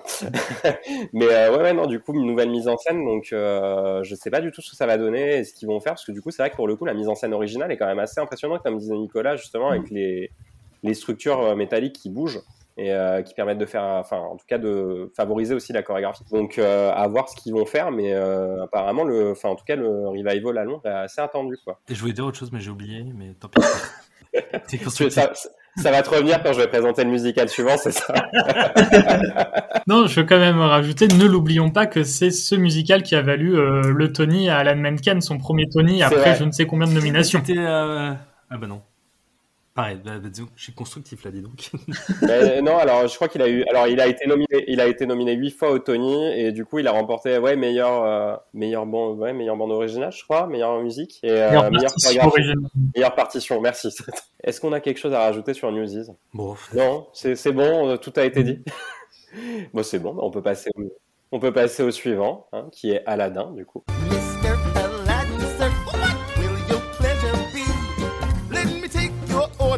Shout it down. You ain't never had a friend like me. Now, now, now. Life is your restaurant, and I'm your maitre d'. Come on, whisper what it is you want. You ain't never had a friend like me. Yes, sir. We bought ourselves home service. And you the boss, the king, the shah. Alors, Aladdin, ça a commencé le 20 mars 2014 au New Amsterdam Theater à New York. Ça joue encore d'ailleurs. C'est encore à, à l'affiche. Sur une musique de Alan Menken, Howard Ashman, Tim Rice et Chad Beglin. Le casting original, on retrouvait Adam Jacobs en Aladdin, James Monroe Englehart en Génie, Courtney Reed en Jasmine et Jonathan Freeman en Jafar. Alors, je pense que là, ici, on est pas mal à l'avoir vu sur scène, à mon avis. Oui, qui l'a vu le- Moi. Ouais, Stéphanie, Nicolas Nicolas l'a vu Romain. récemment, je crois. Oui, Moi, moi, je l'ai. Non. euh, Pas vu. trois semaines. Mais en allemand, du coup. Mais euh, du coup, qu'est-ce qu'on en pense d'Aladdin Moi, j'ai adoré. je suis allé voir, euh, je suis allé voir deux spectacles, Le Bal des Vampires et Aladdin, et j'ai vu Aladdin en premier, donc c'était la première fois que je le voyais, et j'avais vraiment l'effet de surprise parce que je m'étais pas du tout spoilé euh, sur euh, les vidéos sur YouTube, les trailers, etc. Donc, euh, hormis la musique et le, le dessin animé que j'avais vu il y a pas mal d'années, j'avais pas trop d'infos sur le spectacle. Et en fait, euh, ouais, j'ai vraiment été conquis par le côté dépaysant surtout. Euh, les décors qui sont quand même vachement impressionnants, qui, qui bougent beaucoup. Il y a pas mal de, de scènes différentes. Il y a et puis ouais, on est vraiment porté dans un dans le monde des mille et une nuits. C'est c'est vraiment bien fait. Euh, les chorégraphies aussi qui étaient sympas. Il y a de l'action, c'est dynamique.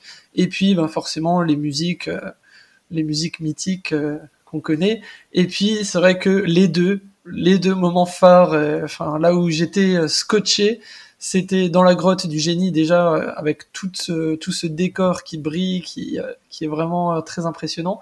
Et puis ben, forcément le, tapis volant, le tapis volant euh, où on a vraiment l'impression, enfin c'est vraiment c'est tellement bien fait. au point où en sortant du spectacle, euh, j'étais obligé de chercher sur internet comment comment vole le tapis volant dans la comédie musicale Aladdin.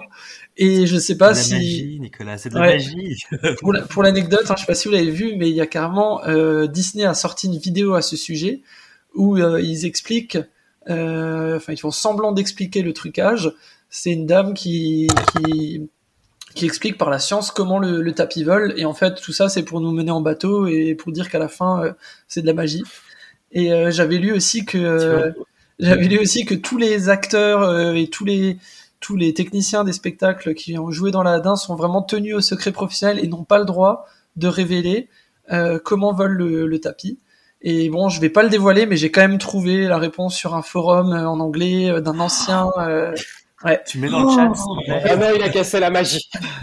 Mais en tout cas, je peux vous dire que même en connaissant le trucage, c'est quand même super super impressionnant parce que j'avais absolument pas pensé à ça. On peut penser à des choses très simples et tout, mais en fait non, c'est pas du tout ça. Et du coup, euh, j'étais encore plus bluffé en apprenant le trucage que sans le savoir.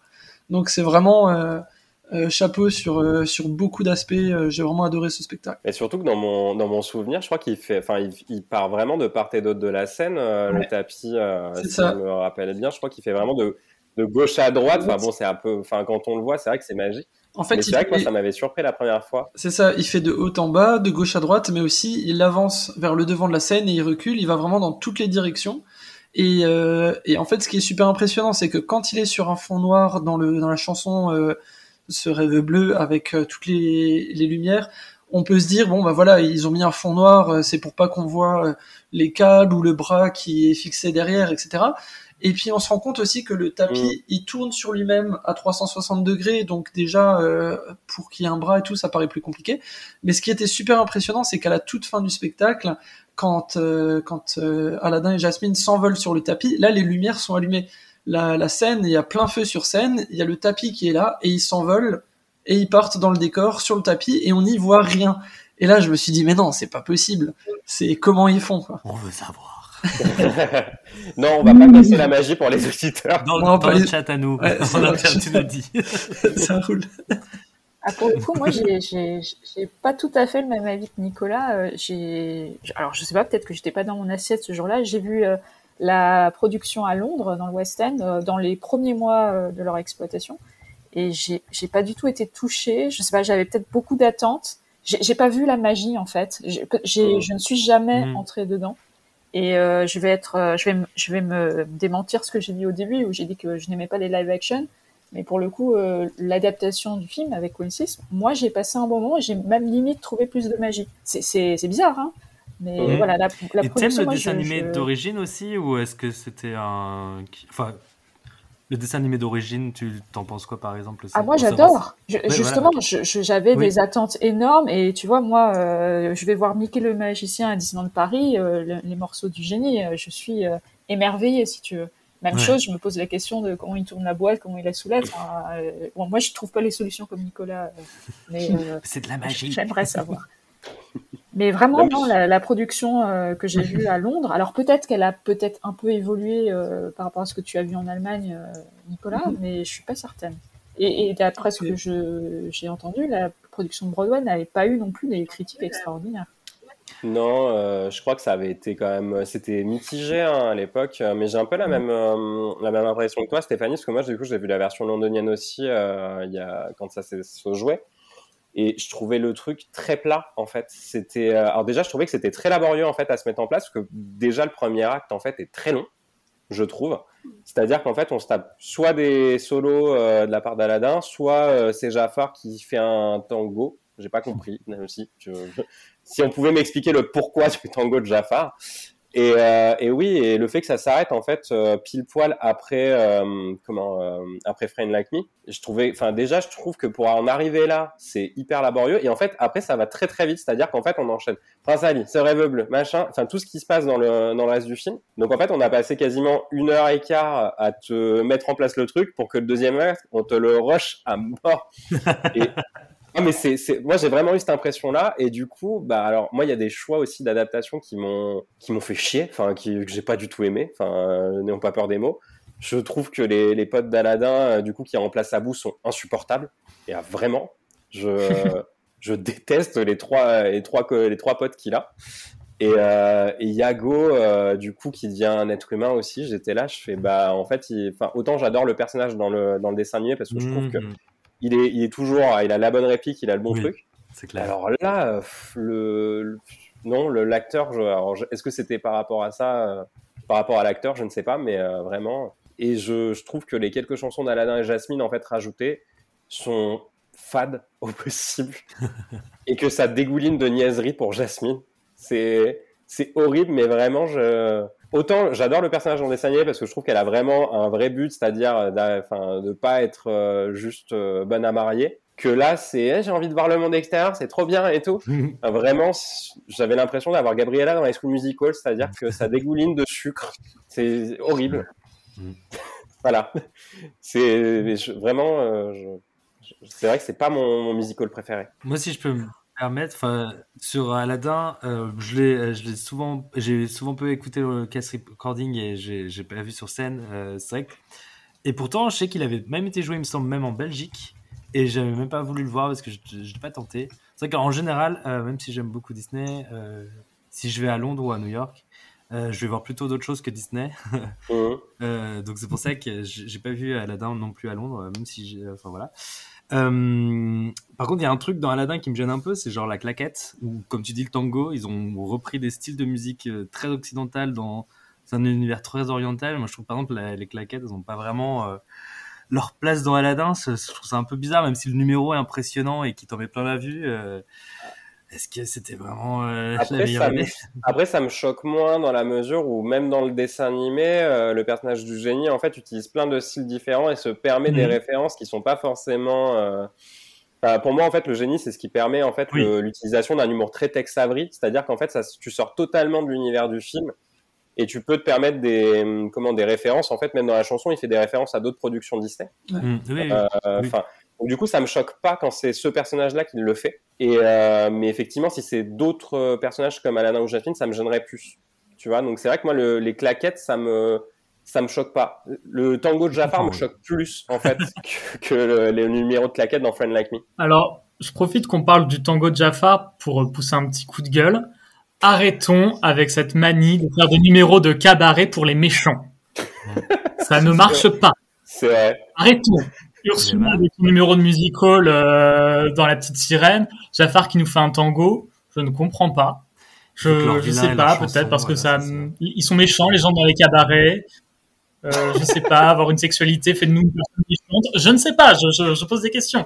Hmm. Mais euh, non, arrêtons. C'est voilà. Mais du coup, sinon, Cast Recording, t'en penses quoi Parce que Bah à peu près la même chose que tout le monde. Enfin, que les chansons du dessin animé sont très bien, les chansons rajoutées ont pas trop d'intérêt. Et euh, je trouve même pas que non, je, il y a je trouve ça un peu fade et c'est dommage parce que encore une fois il y avait moyen de faire quelque chose qui sortait un peu de ce qu'on a l'habitude de voir surtout qu'Aladin c'est euh, c'est le dessin animé je trouve qui se prêtait le plus à une adaptation en comédie musicale euh, scénique parce qu'il y a comme un côté très euh, Bordeaux avec de grands numéros avec Mm. euh, la place du marché la grande parade la caverne d'Ali. Baba et tout a moyen de faire des choses euh, très bien après comme j'ai pas vu le spectacle je me fie que sur euh, l'aspect musical et peut-être que visuellement, j'en sortirai émerveillé, mais euh, comme je suis un vieux snob comme Philémon, je ne vais pas voir les comédies musicales Disney à Londres et à Broadway. Après, c'est rigolo parce que finalement, aucun d'entre nous n'a même cité des artistes qui ont joué euh, euh, Aladdin et James Dean parce que je pense qu'il n'y en a aucun qui nous ont marqué. À la rigueur, les membres du génie. Ouais, mais en fait, je trouve que justement, le, le show se tient grâce au génie. C'est-à-dire qu'en fait, euh, Ouais. quand- avant qu'il arrive, tu te, tu te fais chier. Enfin, vraiment, tu, tu attends le truc, parce que du coup, c'est lui qui introduit le spectacle avec euh, Arabian Night. Mhm. Euh, donc du coup, tu dis ah c'est cool, euh, il va, enfin tu vois, il va peut-être intervenir un peu plus tôt. Et en fait, tout le premier acte se passe et tu, je trouve que, je sais pas pourquoi, mais je trouve que les personnages de Aladdin et Jasmine dans la comédie musicale sont très chiants. Enfin, y a- alors moi, je sais pas si c'est parce qu'il y avait un manque d'alchimie entre les deux acteurs qui, qui le jouaient à Londres, mais vraiment, je, je trouvais tout le- toutes leurs interventions très plates. Et en fait, dès que le génie arrive, ça y est, ça, ça démarre quoi. J'ai C'est ressenti la même chose du toi, en dessin fait, animé euh, aussi. Hein. Et euh, je- il, faut, il faut le dire quand même, nous, en France, on a eu Kaina Blada et Alexis Loison. Et c'était très bien. Avec C'est le en génie C'est vrai. dans un spectacle de Marie-Jo Zard. Quand même, soulignons-le.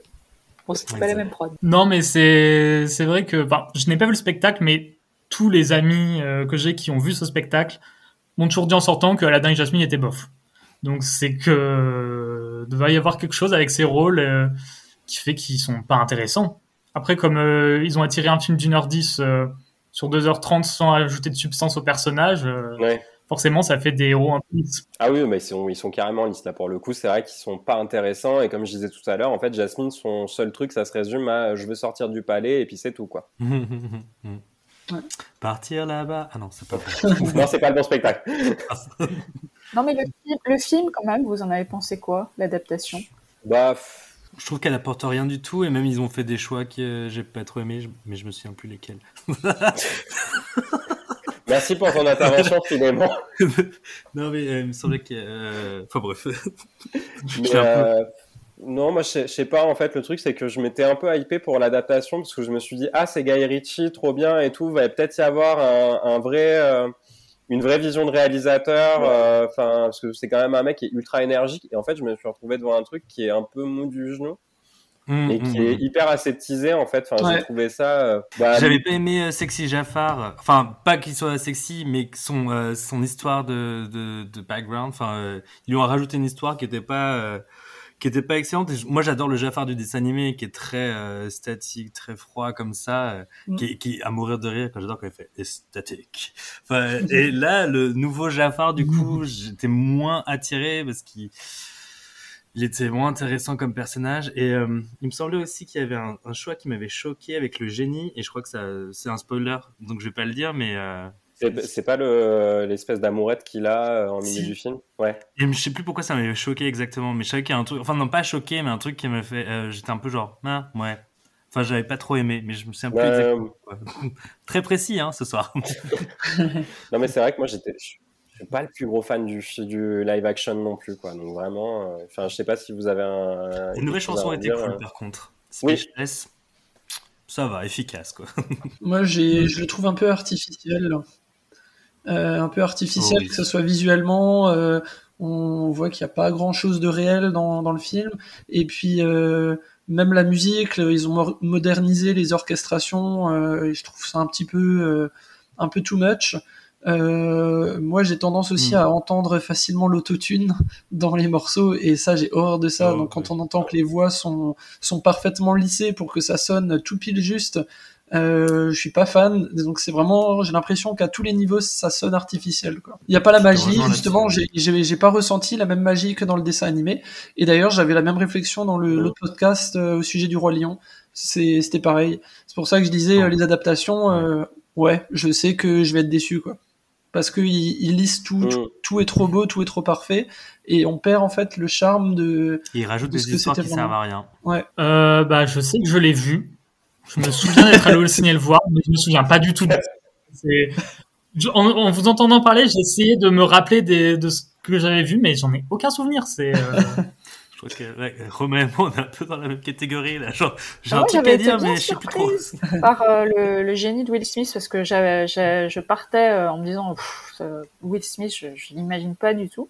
Et j'ai, j'ai trouvé, euh, moi j'ai apprécié son interprétation. Bah, pour moi, je suis un grand fan du euh, génie forcément de Robin Williams, donc Oh. euh, j'avais trouvé le Will Smith en dessous. Différent, ça c'est sûr. Différent.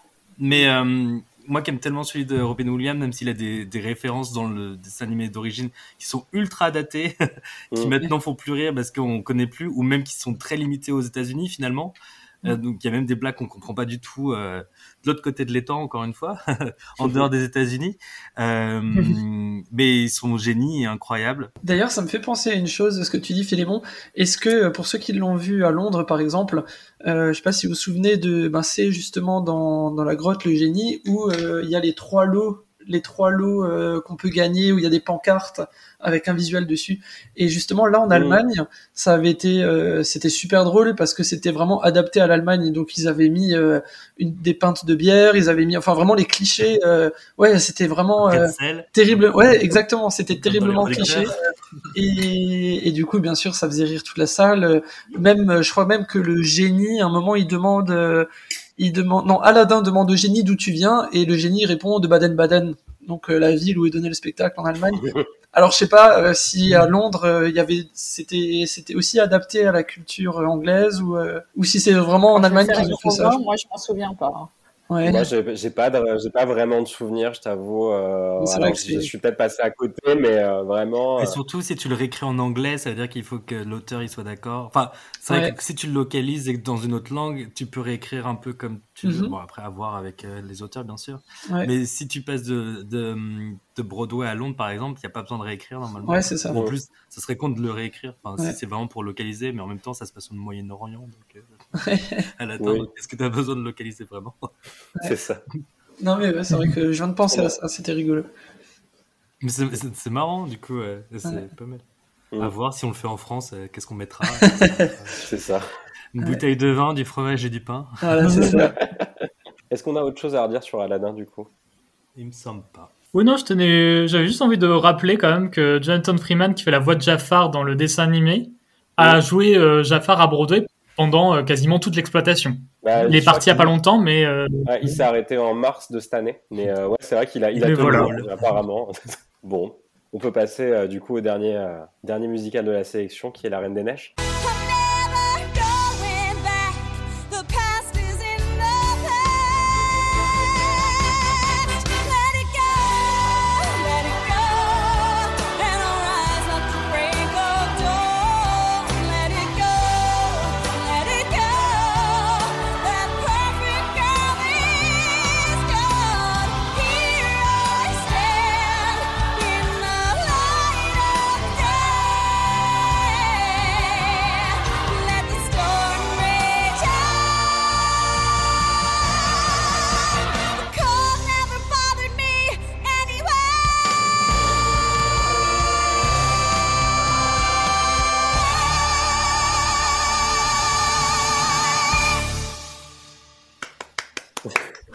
Alors, euh, La Reine des Neiges, donc ça s'est joué pour la première fois le 22 mars 2018 au St. James Theatre sur une musique de Kristen Anderson Lopez et Robert Lopez.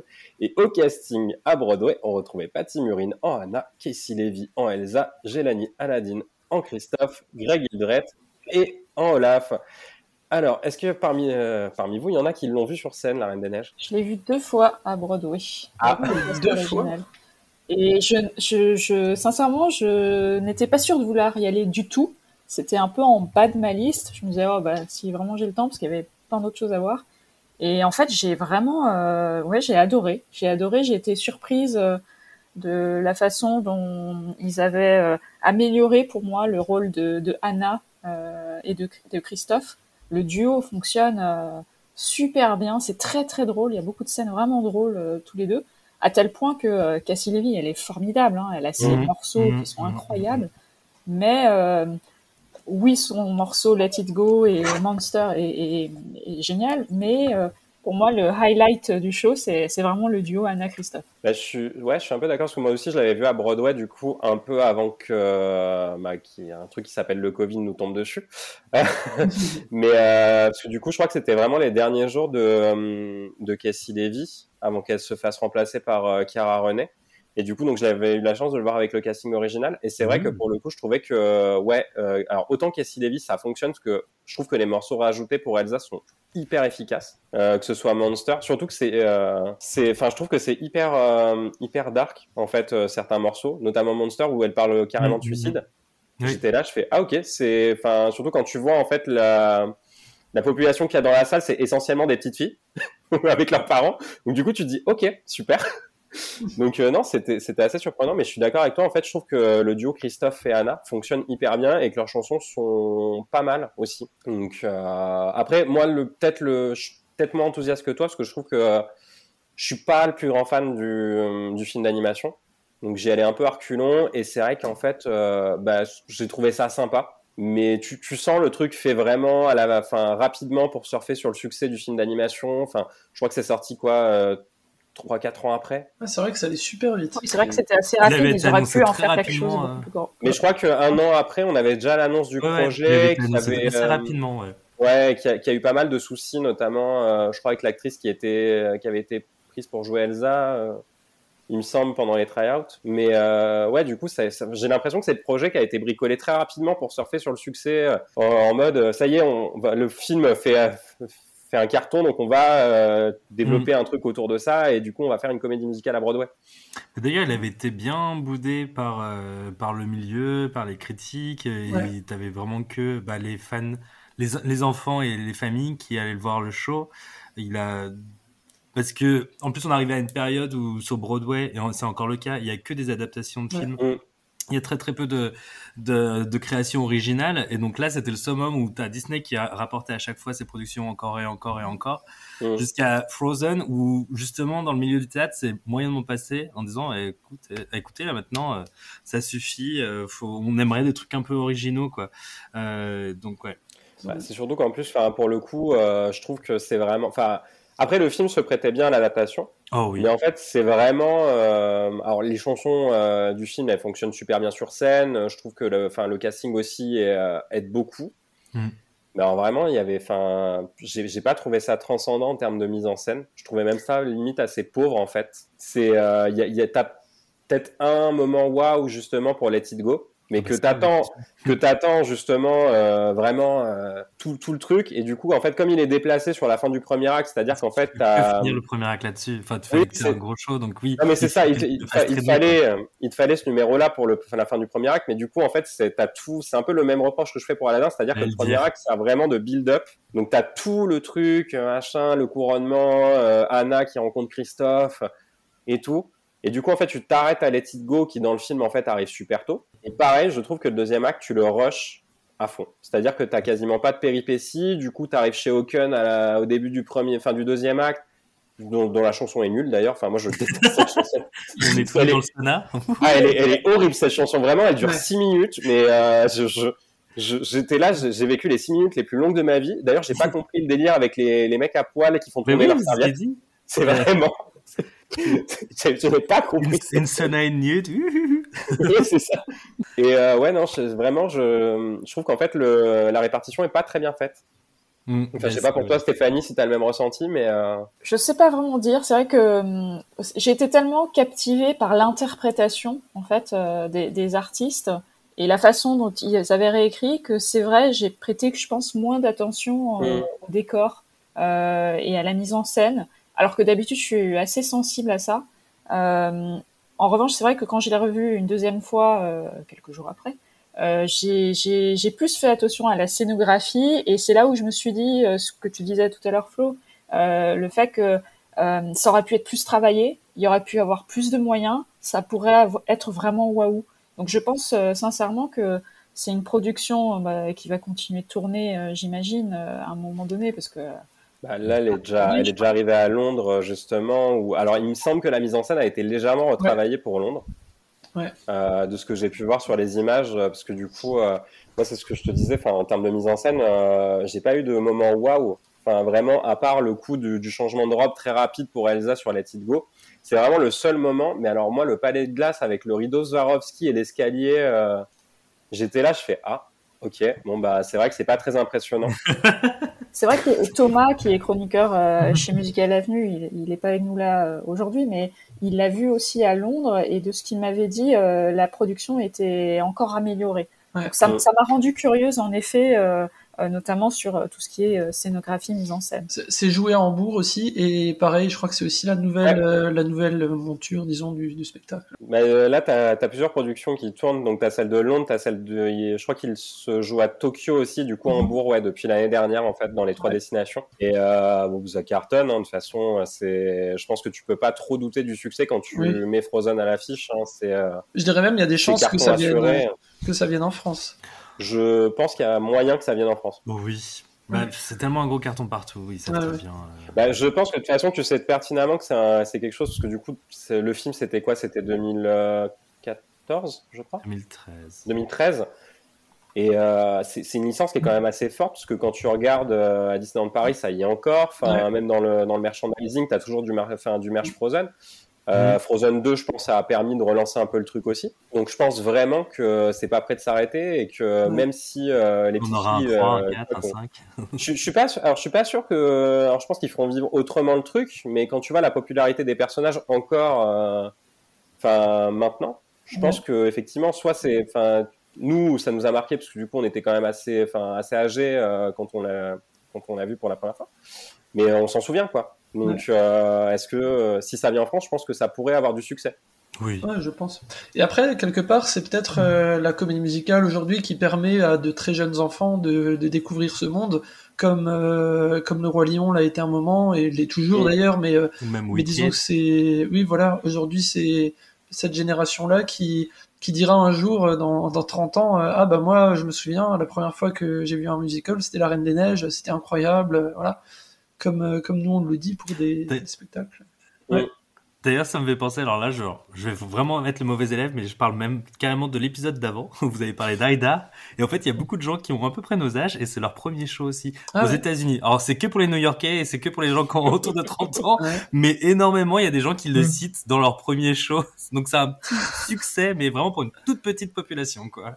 Rom- Romain est actuellement en train de faire un ABC euh, suite à cette déclaration. Non, non, pas du tout. Moi, j'allais faire encore plus le mauvais élève et rebondir jusqu'à la Belle et la Bête. Parce que c'est ce que Suzanne Egan avait dit en interview à l'époque où elle euh, jouait Belle. Et que c'était le premier musical Disney à Broadway et que Broadway voyait d'un très mauvais œil l'arrivée de Disney à Broadway. Et elle, elle s'en défendait en disant oui, bah, moi aussi, euh, je suis fan de Sondheim, tout ça, tout ça. Mais en vrai, ce show permet à plein d'enfants de découvrir Broadway, découvrir le théâtre, Mm. découvrir la comédie musicale. Et peut-être qu'après, plus tard, ils iront voir des Sondheim. Mais euh, au bout d'un moment, il faut aussi des shows pour euh, ce type ça. de population. Surtout, Parce que c'est les spectateurs de demain. Bah, Je crois, je crois que c'est ce que Fabrice disait dans le dernier, enfin dans l'épisode précédent, c'est que euh, oui, enfin c'est genre typiquement le genre de spectacle. Je crois qu'il parlait de la Belle et la Bête, que- où tu peux effectivement emmener euh, n'importe qui et quelqu'un même qui n'aime pas la comédie musicale, c'est impossible de rester insensible. Et je pense que c'est aussi une très bonne ouverture en fait sur euh, sur le- ce monde-là. Et si ça peut permettre à des à des enfants justement bah, de d'ouvrir la porte pour découvrir d'autres spectacles, je pense qu'il en faut des spectacles comme ça. Et euh, je pense que Mm. c'est un peu le but des musicals Disney. Alors peut-être pas de, enfin, Aïda ou après, comme, tu- comme disait Philémon, chacun son, chacun son spectacle. Mais euh, je pense qu'il en faut et que ce soit Tarzan, La Reine des Neiges ou, euh, ou autre, même La Belle et la Bête. Euh, je pense que c'est nécessaire d'avoir ce genre de spectacle. Oui. Et surtout, ça nous permet de euh, atteindre le point euh, Sondheim qui a été de cet épisode. Donc ça ça a été fait. C'est bon. Ça, on peut checker. Merci. L'honneur est sauf. Exact. Non, mais après, contrairement à La Petite Sirène et Tarzan euh, qu'on évoquait tout à l'heure, euh, au moins Frozen, euh, ça a été quand même nommé pour des Tony Awards, dont euh, Best Musical, euh, Best Score de aucun. mémoire. Non, ils en ont, ils ont, ils Voilà. ont eu zéro, non, il me Ils semble. ont, Ils eu zéro, zéro, ouais. je suis d'accord, mais euh, ils ont été nommés, ce qui n'a pas été le cas des autres productions. Et je pense que Frozen, en tant que euh, spectacle musical, a été un peu plus reconnu, on va dire, même si les, ça restait quand même mitigé, je suis d'accord. Et qu'on soit clair, hein, c'est le Covid qui a tué le spectacle à Broadway. Ça aurait tué Ouais. beaucoup, beaucoup plus longtemps euh, que les que l'année unique de, de La Petite Sirène Tarzan. Quand tu vois que Frozen, le musical, fait de la, euh, du sponsoring dans Drag Race, l'émission de Drag Queen, c'est que vraiment ils vont pas bien. C'est vrai. Oui, non, je vais juste rebondir sur le fait qu'ils aient été nommés au Tony. C'est aussi parce que c'était une année assez pauvre, je crois, et qu'en fait, Ah, il y avait très peu de euh, musicals à nommer, donc il fallait remplir euh, la case du quatrième spot. Oh, à ce point-là, mais je suis d'accord, c'était une saison un peu plus C'est pour ça qu'ils sont nommés en meilleure comédie musicale et pas ailleurs. Est-ce que quelqu'un a autre chose à dire sur La Reine des Neiges? Qu'on souhaiterait le voir en France quand même, parce que euh, on a Oui. des très bons artistes pour faire ce Appel spectacle. de Et... pied. Ouais, mais par Non, contre, sincèrement, euh, ce serait sympa. ça, ça a marché sur l'épisode précédent, euh, potentiellement avec Mary Poppins, donc je dis, ouais, je Voilà, dis ça, je dis rien. On a, Ben Tata nous écoute. C'est vrai que euh, une Poppins, toute du petite coup, euh, influence. ça fait un bon lien avec notre podcast. Mais euh, quelque part, je me dis que bon, là, on aura eu euh, le roi lion, potentiellement Mary Poppins. Si le suivant pouvait être un autre que Disney, ça ferait peut-être pas de mal aussi pour euh, Bah, pour Anastasia. un petit peu de choses. Bah si, Anastasia a été rachetée par Disney. Ouais. Ah oui, maintenant c'est vrai que c'est Disney. Ouais. Ouais, mais c'est vrai qu'à la base. Bah ouais. Un petit peu de Sondheim. À Mogador, pourquoi pas? T'en demandes beaucoup, là, je crois. Je crois aussi, ouais. pourquoi pas euh, Pacific Overture au Mogador. Allez hop, c'est parti. Non, mais le fantôme de l'opéra. euh, Passion. Oui, On en rêve. c'est ça. Un jour, peut-être. Reviens, Bon, Bogas. enfin, Let It Go, c'est quand même un tube impressionnant. Mais euh, à chaque fois, même encore samedi dernier, tu le mets en soirée, mais tout le monde chante. Ouais. Bah là, vous l'avez mis. Enfin, vous avez pas vu les coulisses, mais en fait, quand, euh, quand on a mis It Go pour annoncer la- le nouveau segment, je me suis mis à faire du playback, je, que je ne peux pas faire autrement. Je pense que tout le monde ici dans le call a pu apprécier euh, ma prestation, un peu ça. approximatif, mais euh, c'est c'est tellement puissant que tu peux pas t'empêcher. Et encore, je vous rassure, j'ai pas chanté, hein, parce que je, je vous ai épargné ça quand même. C'est un, un- immense tube, quoi. C'est ça- il est super efficace. Ah oui, clairement, mais de toute façon, c'est ce que je disais tout à l'heure, c'est vraiment la chanson que tout le monde attend dans le spectacle, hein, et je pense que c'est va pour, ça, hein. C'est, oui, c'est ça, Mm. s'il va pas pour autre chose.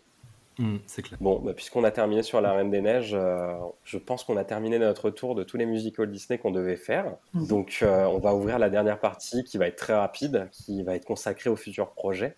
Wouhou Donc, de ce que Disney euh, Theatrical Production a annoncé, on a notamment Winnie l'ourson, qui se joue actuellement à Broadway, qui est un, espèce de mélange un peu euh, de marionnettes et d'acteurs sur scène.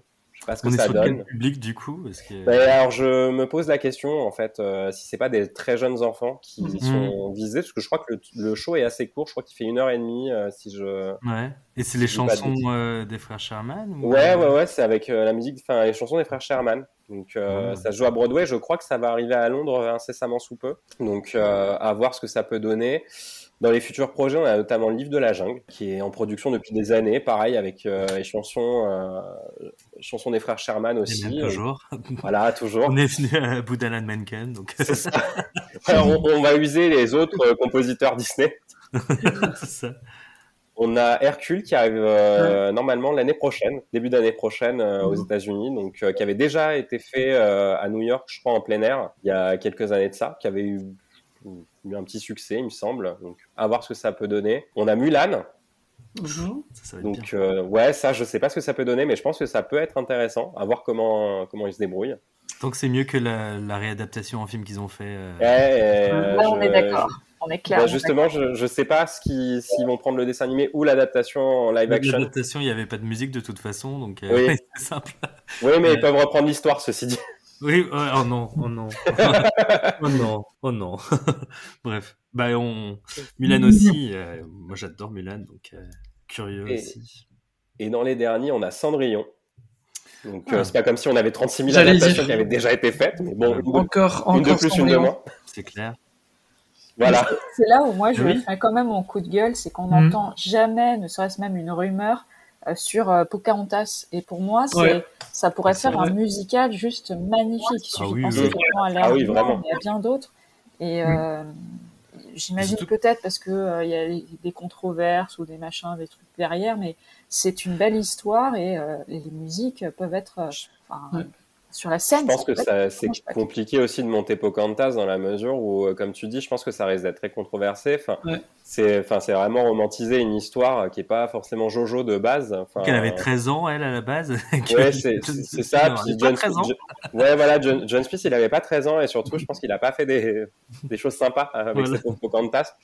Mais, euh, mais ouais, je suis pas, je suis pas sûr que ça puisse se faire sur scène. En vrai, même si le dessin animé est hyper populaire, je pense, euh, chez, en Europe. Je suis pas sûr que ce soit le cas aux États-Unis. Je sais pas trop. Oui, non, c'était juste pour dire que finalement, Pocahontas, quand on regarde de plus près, ça a la même structure que West Side Story. On fait, euh, on fait Pocahontas euh, dans un quartier pauvre new-yorkais. d'accord. Lin-Manuel Miranda pour nous refaire encore des, des paroles et puis euh, C'est ça. et des musiques. Et puis voilà, c'est un banco, c'est c'est parti. hein. Si, si vous l'avez pas fait, ouais, si vous l'avez pas fait récemment, réécoutez euh, en version française la chanson Des Sauvages de Pocahontas. Et je Des pense que ça vous donne tout de suite le, je pense le, le pourquoi ça ne sera pas adapté aux comédies musicales. Parce que quand on l'écoute aujourd'hui, par rapport à quand on est enfant, on se dit ah ouais quand même, c'est c'est violent quoi. Hmm. Ah, c'est, hyper violent en plus. Ouais. Mais alors Ah, qu'enfant, je on se l'écouterai rendait en pas compte du moi tout. je l'ai. Ouais. Ouais, je l'ai découvert euh, en anglais, je l'ai vu qu'en anglais en fait. Ah. Et, euh, moi, pour le coup, je l'ai, revu au cinéma euh, l'année dernière, effectivement, en français, et du coup, effectivement, c'est ultra violent. Je, C'est me suis- violent. ouais. je pense pas que tu, je, je pense que c'est vraiment avec le Bossu de Notre-Dame euh, les, enfin, les chansons les plus Ouais. violentes en termes de d'intolérance, en fait. Ouais, c'est ça, c'est ça. Mais je pense que voilà. Après, je trouve ça intéressant aussi d'avoir des spectacles Disney qui soient pas que euh, la princesse Tout et le rose prince, et ouais. Euh, Ouais, mais comme- des sujets un peu plus Mais- il est un peu gênant aussi euh, sur. euh, il est un peu sexiste et encore plus en fait dans la version française, parce que dans la version américaine, euh, c'est un peu passé, mais quand il faut le traduire, euh, on est plutôt sur du travelo, euh, des trucs comme ça, ou enfin Ouais. il y a- ou des des, euh, des, euh, des passages vachement sexistes aussi. C'est un peu, euh, ça fait un peu danser, genre. Ouais, tu me clôtures la parenthèse. Il y a un dernier musical, je pense que vous ne devinerez jamais ce que ça peut être, mais Il y a les, c'est pas mal aussi. Les soins dalmatiens qui est sorti? Alors, les soins dalmatiens, ouais, ça s'est fait à Londres cet été, en, Ouais. je crois en théâtre plein air. Et ça avait l'air pas mal, Mhm. mais c'est pas les soins dalmatiens. Ok. Alors, est-ce que c'est un, un Disney de la. Est-ce que c'est un, un animé déjà? Alors non, c'est un remake live. ah. Quoi? Ah, tu veux dire. Ah. euh, Ouais, Euh. c'est l'adaptation d'un remake live. Ok. Ah. Euh, Alors, est-ce que c'est un de la Renaissance? Non, pas du Non. tout. Est-ce que c'était. C'est euh, un- C'est un des tout premiers. La Belle et le alors, Clochard. Dumbo, Bambi. Ah, Bambi? Euh, non, alors attends, pardon, oui, c'est euh, c'est pas La Belle et le Clochard. C'est Bambi? Non, c'est pas Bambi. Ah, bah, attends, euh, euh, Blanche-Neige, Bambi, Pinocchio. Dumbo? Les- Dumbo. Les Blanche-Neige? C'est Dumbo. Non, c'est pas Dumbo. Dumbo, Alors, c'est je, je suis pas sûr que ce soit le premier âge d'or, je sais plus, mais euh, non, non, c'est ça a été fait par un réalisateur assez connu, début 2010, dans remake live. Star Wars? je, vais vous donner la réponse parce que sinon vous n'allez jamais trouvé. Ouais. Non, c'est Alice au pays des merveilles, mais la version Ah. Burton qui veut le faire sur scène. Ah, Pardon. Eh ben. Je suis un grand, grand, grand fan d'Alice au Pays des Merveilles, que ce soit Ah. les, les bouquins euh, ou de l'autre côté du miroir, et grand fan de- du dessin animé, mais par contre la version Burton, non merci, non. Ah bah là ils sont apparemment ils sont en train de développer quelque chose euh, avec les designs de Burton. Donc à voir parce que Beetlejuice euh, cartonne sur scène apparemment à New York. Ah, si c'est que le design, ça me va. Si c'est l'histoire, non. Bah, je je sais pas justement s'ils vont reprendre l'histoire ou pas, mais euh, écoute on verra. Là pour l'instant il y a rien d'officiel, mais euh, en tout cas c'est c'est dans les cartons. Bah, c'est audacieux, sachant que Wonderland de Frank Wildhorn euh, s'est bien planté à Broadway euh, au début de 2010. À voir. Mais euh, du coup est-ce que dans la liste il y a un projet qui vous intéresse plus que l'autre? Pocahontas, mais il est pas dans la liste. J'ai dit dans la liste. Euh, Hercule pour moi. Oui, Hercule, ouais. Ouais, moi j'aurais dit Hercule aussi. Après, c'est vrai que les 101 dalmatiens, ça m'intriguait pas mal après avoir vu les images qu'on avait partagées ensemble, Mm. Flo, et je trouve que les marionnettes, entre guillemets, euh, étaient... Mais c'était une pièce du coup ou c'était carrément musical euh C'était une comédie musicale, je crois. Ouais. Se basait pas sur le Disney, qui se basait sur euh, le roman euh, de Dodie Smith. Il se basait sur le livre de d'Oddie Smith, ouais. Et toi, et toi, Flo, du coup, c'est lequel? Alors, moi, je serais tenté quand même aussi de répondre à Hercule, parce que Ouais. du coup, j'ai beaucoup d'affection pour le Disney. Je trouve que les chansons sont vachement cool. Ouais. Donc, du coup, j'aimerais bien le voir sur scène et euh, vraiment dans un. Enfin, moi, déjà, la version. Enfin, les quelques photos que j'avais vues de la version euh, en plein air, elle m'avait bien plu. Donc, à voir ce que ça peut donner euh, dans une version vraiment travaillée euh, pour le théâtre. Quoi. Ouais. Et Romain? Bah, je pense que je vais pas faire euh, l'original et je vais dire Hercule. Hein. Bon, bah, je pense que c'est vraiment. Ou alors, euh, Hercule. Ou, ou Taram et le chaudron magique, le, le pire de Disney. Ils peuvent le, le, le- le ranimer un peu, tu vois, Sauf que- Oui, sauf que là, on aura. un- Je suis pas sûr d'avoir envie d'avoir un numéro de Bossa Nova euh, pour le mettre des ténèbres. C'est clair. J'espère que cette fois, il fera pas fuir les enfants de la salle. le film d'origine, les, les enfants pleuraient pendant le, le donc euh, euh, peut-être qu'il y, a- ouais, non, il y a du gros travail à faire sur celui-là, je pense. Ouais, je- Ouais, sur, sur ces belles paroles, on va clôturer cet épisode, hein, qui est, euh, cette dernière partie sur Disney. Bah, merci à tous euh, pour votre participation, c'était super, comme d'habitude. Merci à toi. Merci à toi. Merci à toi. Et puis, euh, et puis bah, écoutez, on peut, vous pouvez retrouver euh, Musical Avenue, le podcast, sur toutes les plateformes d'écoute. On est maintenant sur Apple Podcast, on est sur Deezer, Spotify, Podcast Addict, Google Podcast. N'hésitez pas, on est sur les réseaux sociaux aussi, Facebook, Instagram, Twitter. Venez nous suivre, ça nous fait plaisir. Vous êtes de plus, en plus nombreux à nous écouter, ça fait aussi super plaisir. N'hésitez pas aussi à nous laisser euh, une note positive si vous avez aimé ou des commentaires. On, est preneur, on aime bien vous lire aussi. euh. Et puis voilà, je pense qu'on a, tout dit. Donc euh, ben, rendez-vous le mois prochain. Et puis pour un thème, qu'est-ce qu'on avait dit le mois prochain? Je sais plus. Je crois que c'était, euh, ça, ça sera la surprise. Voilà. Voilà. Teasing. C'est ça, petit teasing. J'ai pas, j'ai pas mon document sous les yeux, donc c'est un peu plus compliqué. Ben, rendez-vous le mois prochain. Merci à tous et à très vite. Ciao. À bientôt. Ciao. Allez,